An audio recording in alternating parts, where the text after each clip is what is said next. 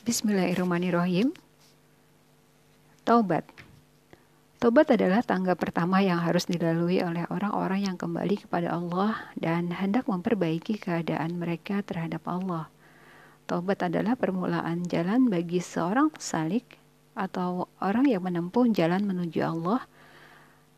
Modal bagi orang-orang yang beruntung. Langkah awal seorang yang menghendaki Allah. Kunci istiqomah bagi orang-orang yang condong dan langkah awal pemilihan orang-orang istimewa.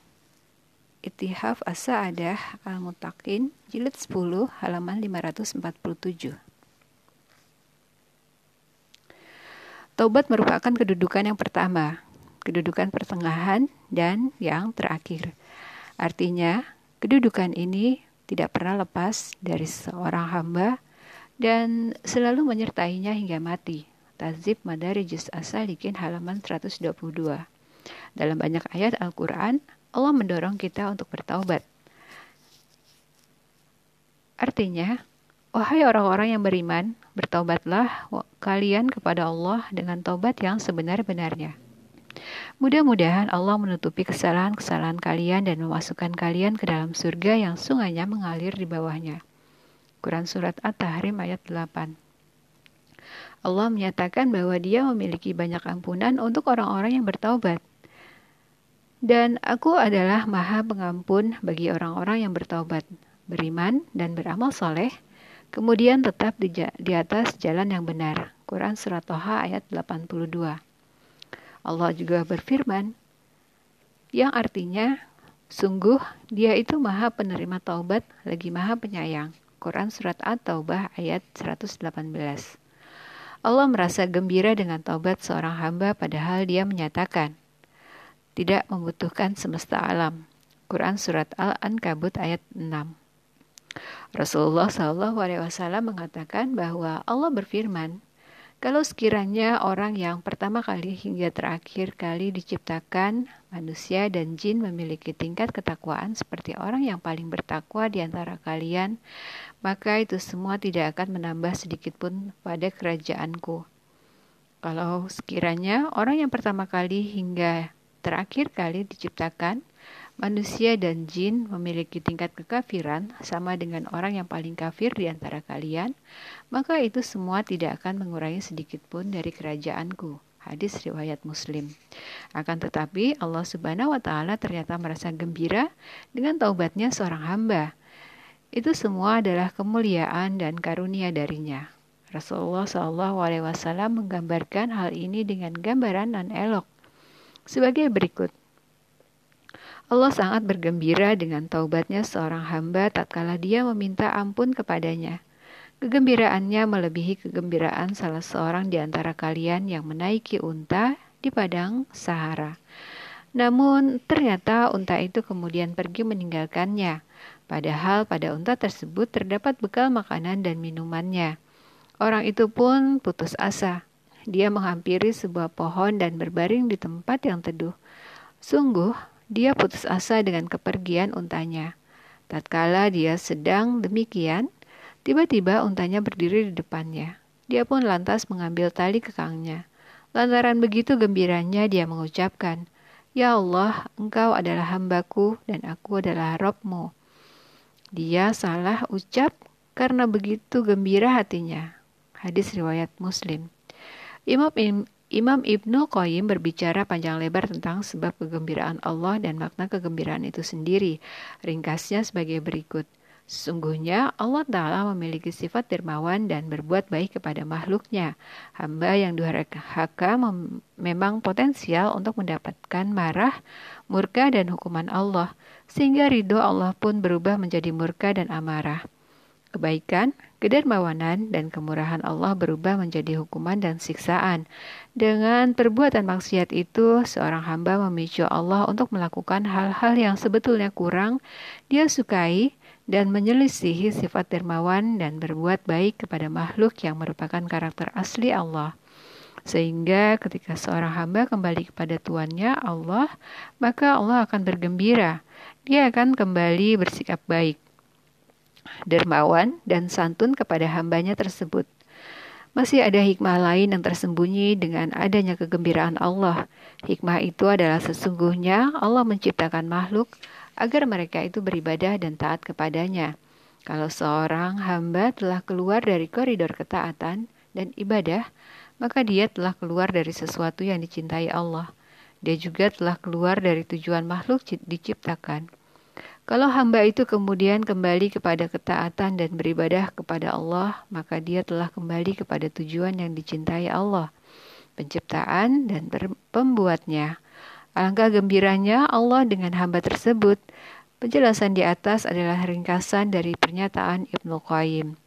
Ibnu Qayyim rahimahullah ta'ala menyebutkan sebuah kisah yang bisa mendeskripsikan orang yang bertobat kepada Allah – dia mengatakan bahwa sebagian orang arif melihat ada ada pintu sebuah rumah yang berada di pinggir jalan terbuka.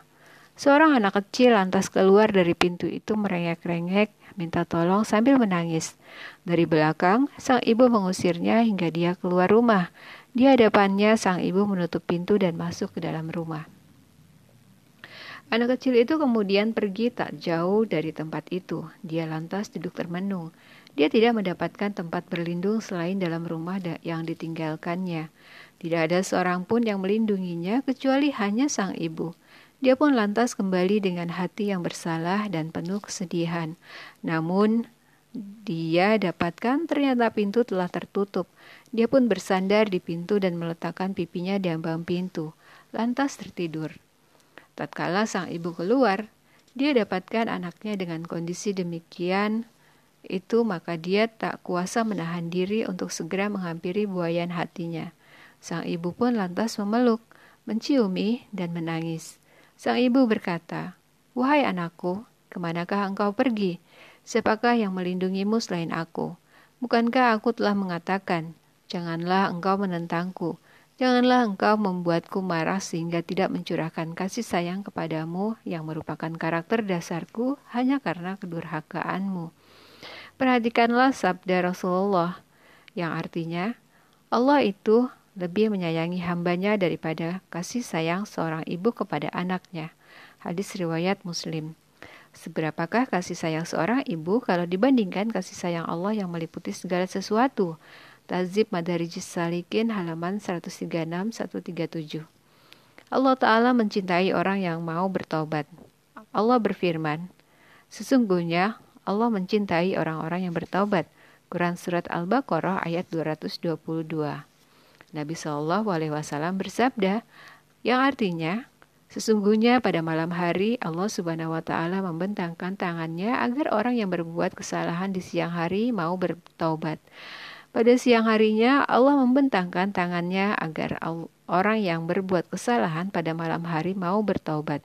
Allah melakukan hal itu sampai matahari terbit dari arah barat. Hadis riwayat Muslim. Rasulullah Shallallahu Alaihi Wasallam banyak melakukan taubat, bahkan mendorong para sahabatnya agar melakukannya. Beliau bersabda, Wahai sekalian manusia, bertobatlah kalian kepada Allah.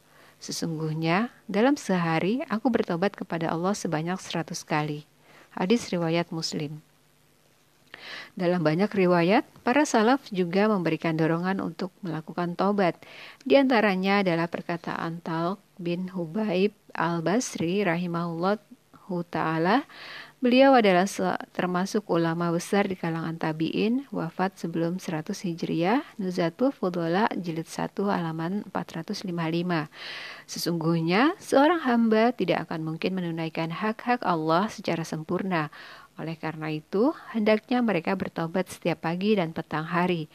Ittihaf As-Sa'dah Al-Mutakin jilid 1 halaman 203. Makna dan hukum taubat. Makna taubat adalah kembali taat setelah melakukan kesalahan. Ulama yang lain mengatakan bahwa makna taubat adalah meninggalkan perkara yang dibenci Allah secara lahir dan batin untuk selanjutnya menuju perkara yang dicintai Allah baik secara lahir maupun batin. Tazib Madarijus Salikin halaman 172.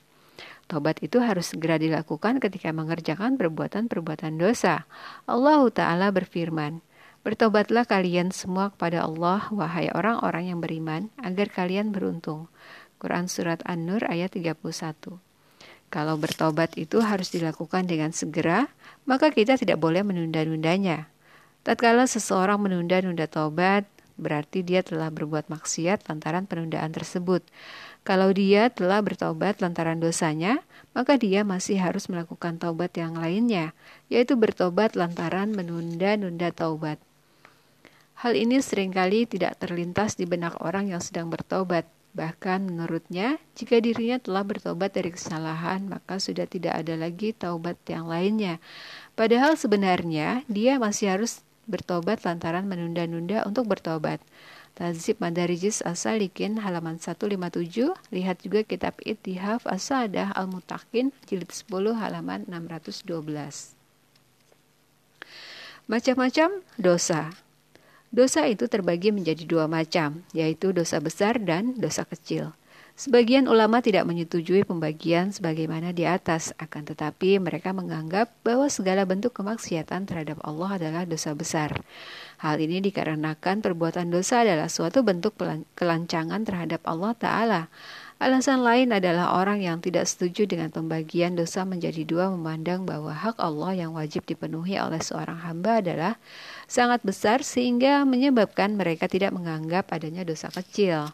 Sebagian ulama mengatakan bahwa yang dimaksud dengan dosa kecil adalah karena melihat ada dosa yang lebih besar darinya, bukan karena dosa tersebut merupakan dosa yang kecil. Kalau tidak demikian, maka sebenarnya semua dosa itu adalah dosa besar. Itihaf Asad Saddah Al-Mutakin halaman 157. Pendapat yang menyatakan bahwa seluruh perbuatan dosa adalah dosa besar adalah pendapat yang lemah karena Allah Ta'ala telah membagi dosa itu menjadi perbuatan keji, dosa besar dan dosa kecil.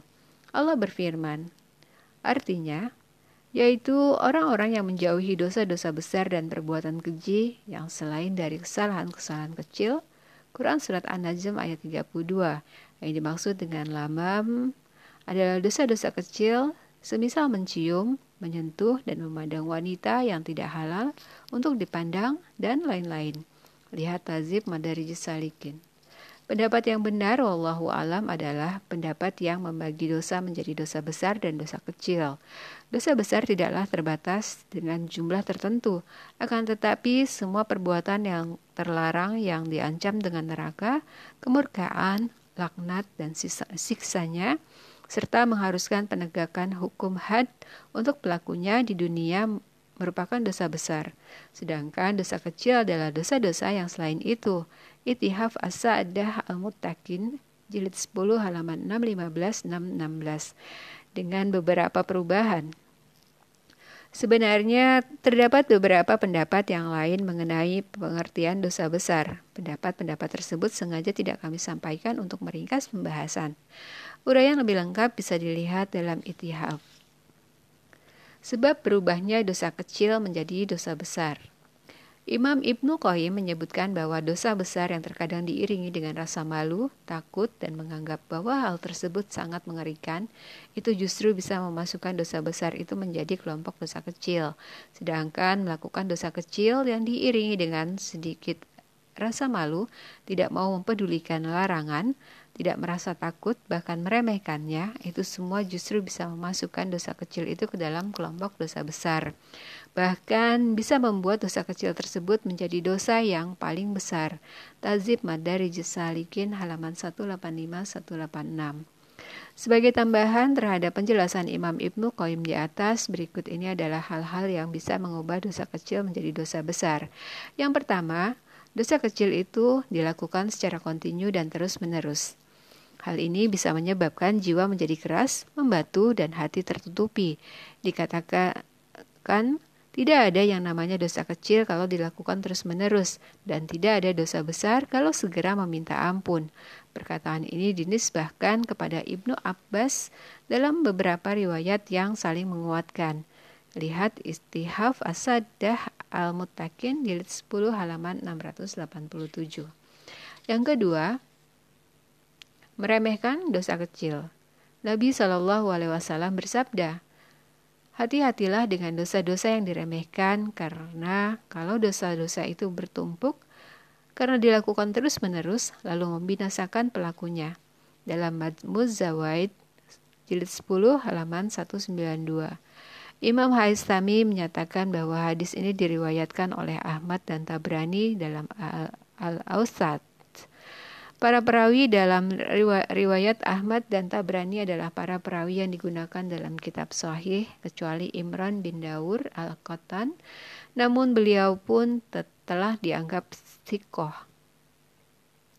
Ibnu Mas'ud radhiyallahu anhu berkata, Sesungguhnya orang yang beriman itu menganggap dosa-dosanya seolah-olah dia duduk di bawah sebuah gunung.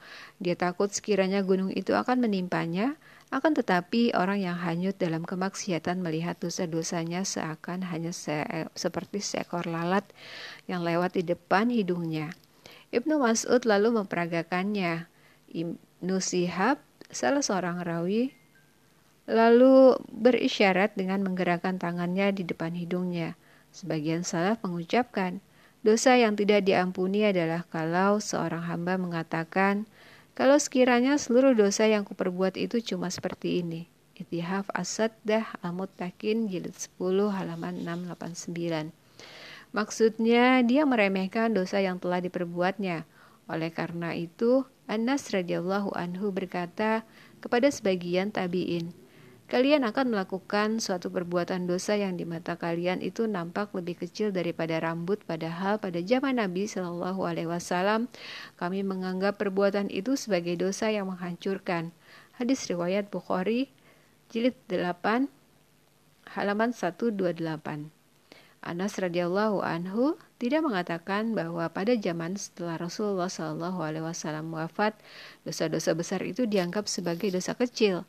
Akan tetapi beliau mengatakan demikian itu karena pengetahuan sahabat terhadap keagungan Allah lebih sempurna, sehingga menurut mereka dosa kecil itu kalau dikorelasikan dengan keagungan Allah maka dosa itu termasuk dosa besar. Dengan sebab inilah suatu perbuatan dosa yang dilakukan seorang alim itu dianggap sebagai sesuatu yang besar akan tetapi hanya dianggap sebagai sesuatu yang kecil jika dilakukan oleh orang yang bodoh. Ada pula perbuatan-perbuatan dosa yang terampuni jika pelakunya adalah orang yang bodoh, akan tetapi dosa ini tidak dimaafkan bila dilakukan oleh seorang yang alim. Hal ini dikarenakan dosa dan kesalahan akan menjadi besar atau kecil berbanding lurus dengan pengetahuan pelakunya. Itihaf asa sadatul mutakin jilid 10 halaman 690. Oleh karena itu, kita tidak boleh menganggap enteng perbuatan dosa karena kalau kita menganggap remeh hal itu, maka tidak akan timbul rasa penyesalan terhadap perbuatan dosa yang kita lakukan. Dalamnya penyesalan seseorang setelah melakukan perbuatan dosa itu berbanding lurus dengan bagaimana sikapnya terhadap dosa tersebut. Meremehkan ataukah tidak? Contohnya, orang yang meremehkan uang dengan nominal kecil yang hilang, maka tidak timbul rasa penyesalan dalam dirinya tatkala menghambur-hamburkan uang tersebut. Namun tatkala dia tahu kalau uang yang dihambur-hamburkan itu ternyata nilai nominalnya tinggi, maka dia pun akan sangat menyesal. Dia tidak akan menganggap remeh sikap membuang-buang uang tersebut. Sikap tidak meremehkan perbuatan dosa itu timbul melalui tiga hal, yaitu tidak meremehkan perbuatan dosa itu sendiri, adanya rasa pengagungan terhadap pemberi perintah dalam hal ini adalah Allah dan yakin bahwa perbuatan dosa pasti akan dibalas. Tazib Madarijus Salikin halaman 124. Ketiga, merasa senang dan gembira ketika melakukan dosa kecil. Contohnya, seseorang yang melakukan dosa kecil mengatakan, Aku teringat bagaimana aku bisa mempermalukan si A Bagaimana aku menyebutkan keburukan-keburukannya sehingga membuat dia malu. Contoh lain adalah ucapan orang yang menganiaya orang lain. Aku teringat bagaimana aku memukul dan menghinakan si A, atau dengan ucapan-ucapan yang lainnya. Kelalaian seseorang yang melakukan perbuatan dosa semakin besar sehingga dia pun merasa senang ketika bisa mengumbar hawa nafsunya untuk melakukan perbuatan yang haram. Rasa senang ketika melakukan perbuatan maksiat ini menjadi indikator adanya rasa cinta terhadap perbuatan dosa itu. Kebodohannya terhadap kedudukan zat yang dia durhakai dan ketololannya terhadap akibat dan bahaya perbuatan tersebut. Kecintaannya terhadap perbuatan dosa itu telah menutupi semua. Betapa bahayanya hal tersebut. Rasa senangnya terhadap perbuatan dosa itu lebih berbahaya padanya daripada tercebur ke dalam perbuatan itu sendiri. Kalau kelalaian itu sampai tingkat seperti ini, maka kelalaian itu pasti akan menyeretnya untuk terus-menerus melakukan perbuatan dosa dan bertekad untuk mengulanginya lagi. Ini adalah bentuk dosa lain yang mungkin jauh lebih besar daripada dosa yang pertama tadi. Inilah hukuman atas perbuatan dosa, yaitu akan timbul dosa lain yang lebih besar daripada dosa yang pertama. Tazib Madarijis Salikin halaman 122-123 Keempat, meremehkan dosa kecil karena optimis kalau Allah tidak akan menampakkan dosanya di hadapan orang lain, bahkan bermurah hati kepadanya. Hal ini terjadi ketika pelaku dosa kecil terpedaya dengan sikap Allah yang akan menutupi dosa, padahal dia tidak tahu itu semua hanyalah bentuk penundaan dari Allah. Bahkan dirinya menyangka kalau Allah Ta'ala mencintai dan memuliakannya, Hal ini sebagaimana dilakukan oleh orang-orang Yahudi seperti ucapan-ucapan yang mereka lontarkan sebagaimana yang Allah ceritakan. Orang-orang Yahudi mengucapkan, kami adalah anak-anak dan kekasih-kekasih Allah.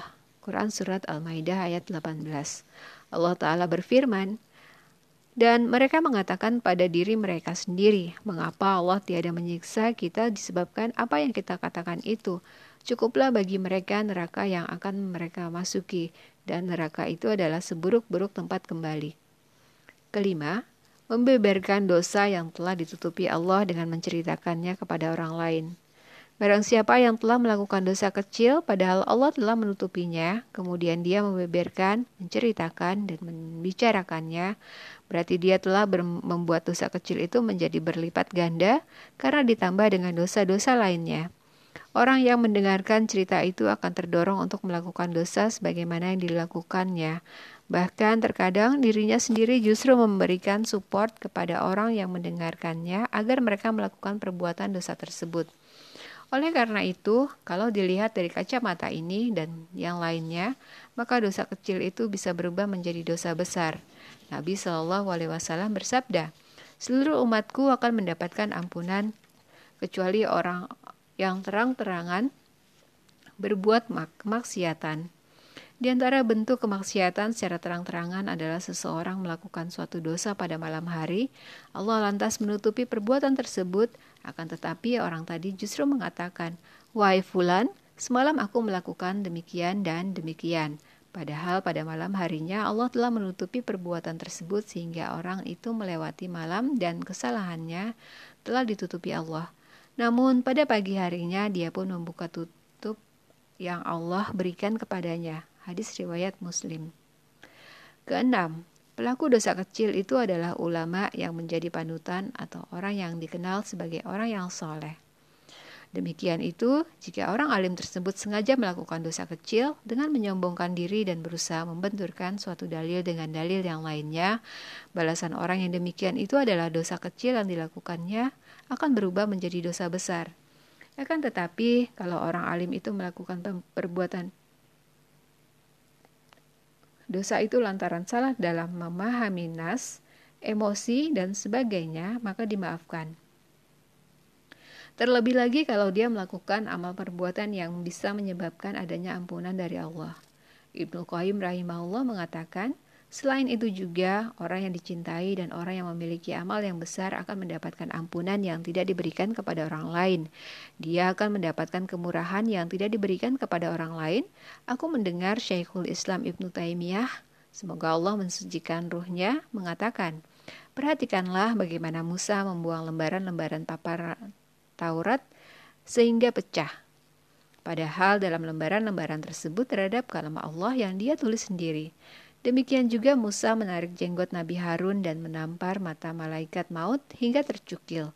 Dia juga mencela Allah dalam malam Isra Mi'raj karena meninggikan Muhammad lebih dari dirinya. Akan tetapi Allah Ta'ala bersabar, bahkan mencintai dan memuliakannya.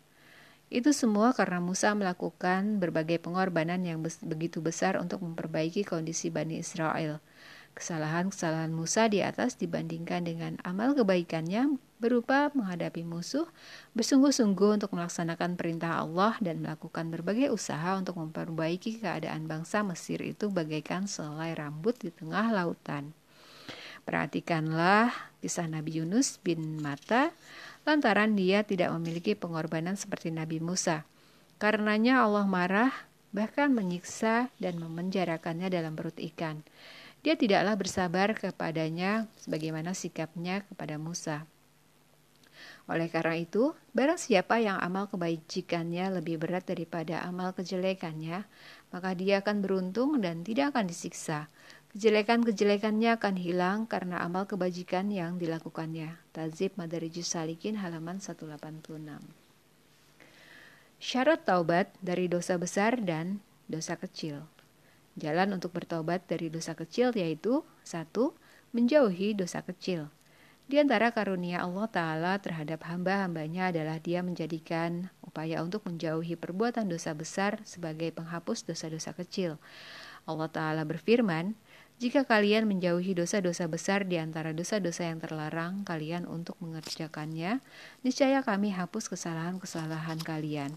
Dosa-dosa kecilmu ya, yang kecil dan kami akan memasukkan kalian ke tempat yang mulia atau surga. Quran Surat An-Nisa ayat 31 Nabi Shallallahu Alaihi Wasallam bersabda, mengerjakan sholat wajib lima waktu, sholat Jumat satu dengan sholat Jumat yang berikutnya, puasa pada bulan Ramadan satu dengan puasa pada bulan Ramadan lainnya bisa menghapuskan dosa-dosa yang dilakukan di antara keduanya selama dosa-dosa besar dijauhi.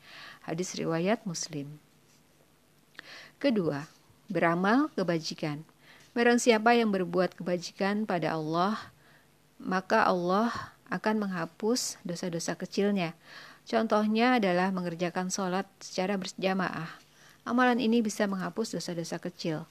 Nabi Shallallahu Alaihi Wasallam bersabda, Barang siapa yang berwudu untuk mengerjakan sholat, kemudian dia menyempurnakan wudhunya, dia lantas berjalan untuk mengerjakan sholat wajib, dia mengerjakan sholat wajib itu bersama orang lain, atau dengan berjamaah, atau di masjid, maka Allah akan mengampuni dosanya. Ketiga, memohon ampun. Dari Abu Hurairah radhiyallahu anhu, Nabi Shallallahu alaihi wasallam dalam perkaraan yang beliau hikayatkan dari Robnya, Allah berfirman, ada seorang hamba yang melakukan perbuatan dosa. Dia lantas mengucapkan, Ya Allah, ampunilah dosaku. Allah Ta'ala lantas berfirman, ada seorang hambaku yang melakukan perbuatan dosa. Dia mengetahui bahwa dirinya memiliki Rob yang akan mengampuni dosanya atau menghukumnya disebabkan dosa tersebut. Orang itu lantas mengulangi perbuatan dosa itu. Lantas mengucapkan, Duhai Robku, ampunilah dosaku. Allah Ta'ala berfirman yang artinya, ada seorang hambaku yang melakukan perbuatan dosa dan dia mengetahui kalau dirinya memiliki Rob yang akan mengampuni dosanya atau menghukumnya disebabkan dosa tersebut. Orang tadi pun mengulangi perbuatan dosa itu lagi, lantas mengucapkan, Duhai Robku, ampunilah dosaku. Allah tabaraka wa ta'ala berfirman, ada hambaku yang melakukan perbuatan dosa dan dia mengetahui bahwa dia memiliki Rob yang akan mengampuni dosanya atau menghukumnya disebabkan dosa tersebut. Berbuatlah sekehendakmu karena aku telah mengampunimu. Hadis riwayat Muslim. Yang dimaksud berbuatlah sekehendakmu karena aku telah mengampunimu adalah selama kita melakukan dosa lalu kita bersegera bertobat, maka Allah akan mengampuni kita. Keempat, bertasbih dan berzikir kepada Allah. Nabi Shallallahu Alaihi Wasallam bersabda, Barang siapa yang mengucapkan tiap pagi tiap hari sebanyak seratus kali. Tidak ada sesembahan yang berhak untuk disembah melainkan Allah semata. Tidak ada sekutu baginya. Baginya ada segala kerajaan dan segala puji.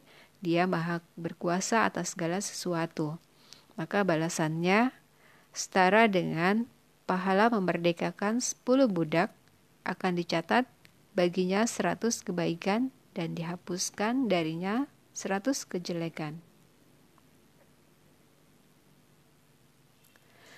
Dia akan memiliki benteng dari gangguan setan pada hari itu hingga petang. Tidak akan pernah ada seorang pun yang lebih baik daripada orang yang mengamalkan hal ini, kecuali kalau ada yang mengamalkan lebih banyak daripada ini.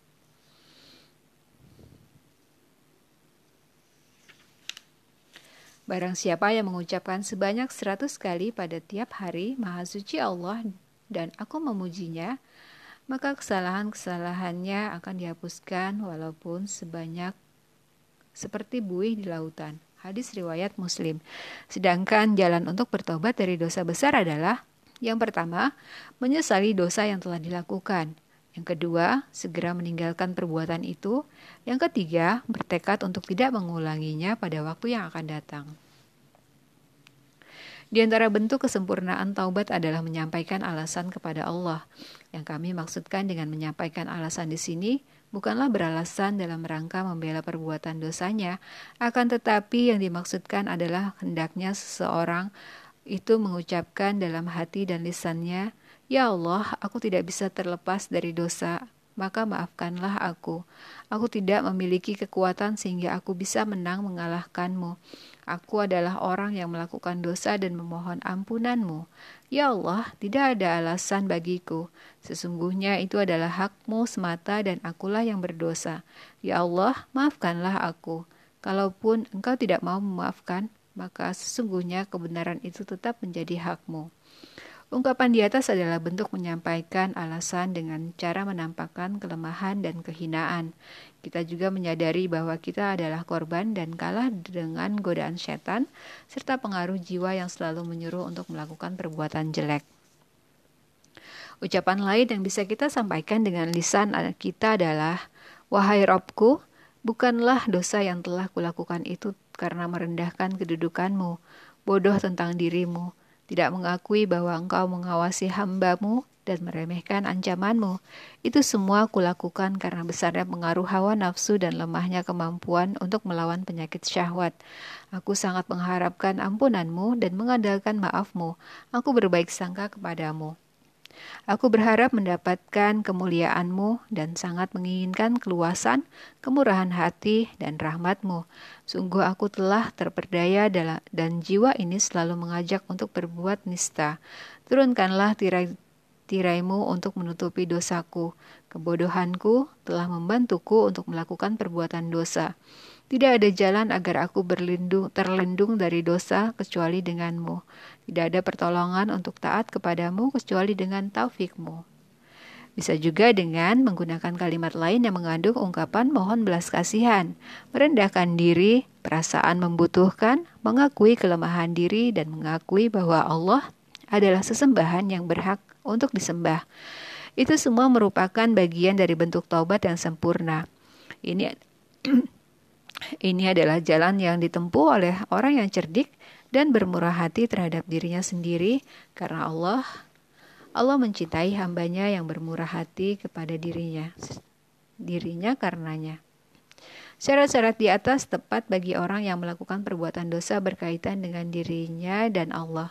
Sedangkan kalau dosa itu berkaitan dengan hak orang lain, maka tiga syarat di atas harus ditambah dengan dua syarat lagi. Yang keempat, meminta maaf kepada orang yang dianiaya dan mengembalikan barang yang diambil dengan cara tidak benar. Hal ini bisa dilakukan dengan membayarkan hak tersebut kepada orang yang dirugikan.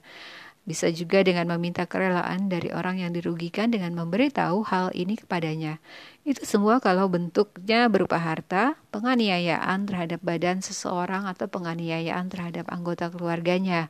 Hal ini sebagaimana tercantum dalam hadis Nabi Shallallahu Alaihi Wasallam di mana beliau bersabda, Barang siapa yang masih membawa harta atau barang yang diambil dari saudaranya dengan cara lalim, maka pada hari ini juga hendaklah dia meminta kerelaan barang tersebut sebelum datang hari di mana perut hari di mana tidak ada lagi dinar dan dirham. Yang ada ketika itu hanyalah kebaikan dan kejelekan. Hadis riwayat Bukhari.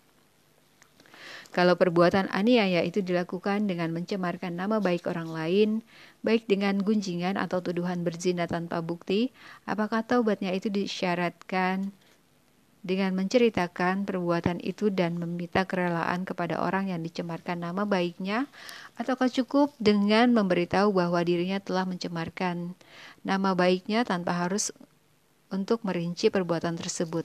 Ataukah justru tidak disyaratkan melakukan itu semua dan taubat cukup hanya dengan hanya antara dirinya dan Allah tanpa harus menjelaskan kepada orang yang telah difitnah dan dipergunjingkan. Dalam permasalahan ini terdapat tiga pendapat. Ibnu Qayyim kemudian menyebutkan pendapat Imam Syafi'i, Abu Hanifah, dan Malik yang mensyarat mempersyaratkan taubat dari hal ini dengan menjelaskan dan meminta kerelaan kepada orang yang digunjing dan difitnah. Mereka menganalogikan hal tersebut dengan perbuatan menganiaya seseorang atau merampas harta benda. Dalam taubat yang kaitannya dengan dua perkara tersebut disyaratkan untuk menjelaskan, meminta kerelaan kepada orang yang dilalimi dan diterapkan hukum kisos. Ibnu Taimiyah memilih pendapat yang mengatakan bahwa dalam hal ini tidak disyaratkan untuk menjelaskan kepada orang yang nama baiknya dicemarkan, difitnah, dan dipergunjingkan. Akan tetapi, taubat dari dosa ini cukup antara kita dengan Allah. Akan tetapi, hendaknya kita menyebutkan kebaikan orang yang telah kita fitnah dan mem dan pergunjingkan itu di tempat kita melakukan perbuatan tersebut. Hendaknya kita juga memintakan ampun untuk orang tersebut. Hal ini disebabkan kalau kita memberitahu orang tadi, maka justru akan menimbulkan dampak negatif dan tidak membawa maslahat. Itu semua hanya akan menambah rasa dendam dan sedih. Padahal sebelum mendengar kabar itu, orang itu dalam keadaan bersenang hati. Kalau kasusnya demikian, itu maka Allah tidak memperkenankan perbuatan itu terlebih lagi memerintahkannya. Cara bertobat dari dosa fitnah dan gibah dengan dosa menyakiti orang lain dan merampas barang orang lain itu berbeda. Pemberitahuan kita kepada orang yang kita sakiti badannya dan kita rugikan harta bendanya bisa bermanfaat kepada orang tersebut.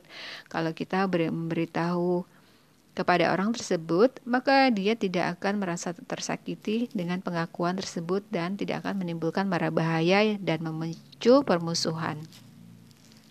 Bahkan terkadang dia akan merasa senang dengan penjelasan tersebut.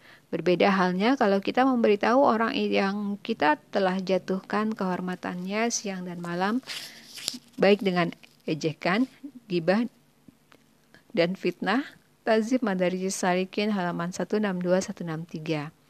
Yang kelima, taubat itu dilakukan pada waktunya. Taubat tidak akan diterima dari seseorang hamba yang bertobat ketika sudah mendekati ajalnya. Taubat juga tidak akan diterima ketika matahari terbit dari barat dan hari kiamat telah benar-benar akan terjadi. Allah Tabaraka wa Ta'ala berfirman, artinya, dan tidaklah taubat itu diterima Allah dari orang-orang yang mengerjakan kejahatan yang hingga apabila datang ajal kepada seseorang di antara mereka, barulah ia mengatakan, Sesungguhnya saya bertobat sekarang, dan tidak pula diterima taubat orang-orang yang mati sedang mereka di dalam kekafiran. Bagi orang orang itu telah kami sediakan siksa yang pedih. Quran Surat An-Nisa ayat 18 Nabi Shallallahu Alaihi Wasallam bersabda, Sesungguhnya Allah menerima taubat orang yang selama ruhnya belum sampai ke kerongkongan. Hadis riwayat Tirmizi, Imam Tirmizi mengatakan Hasan Gorib.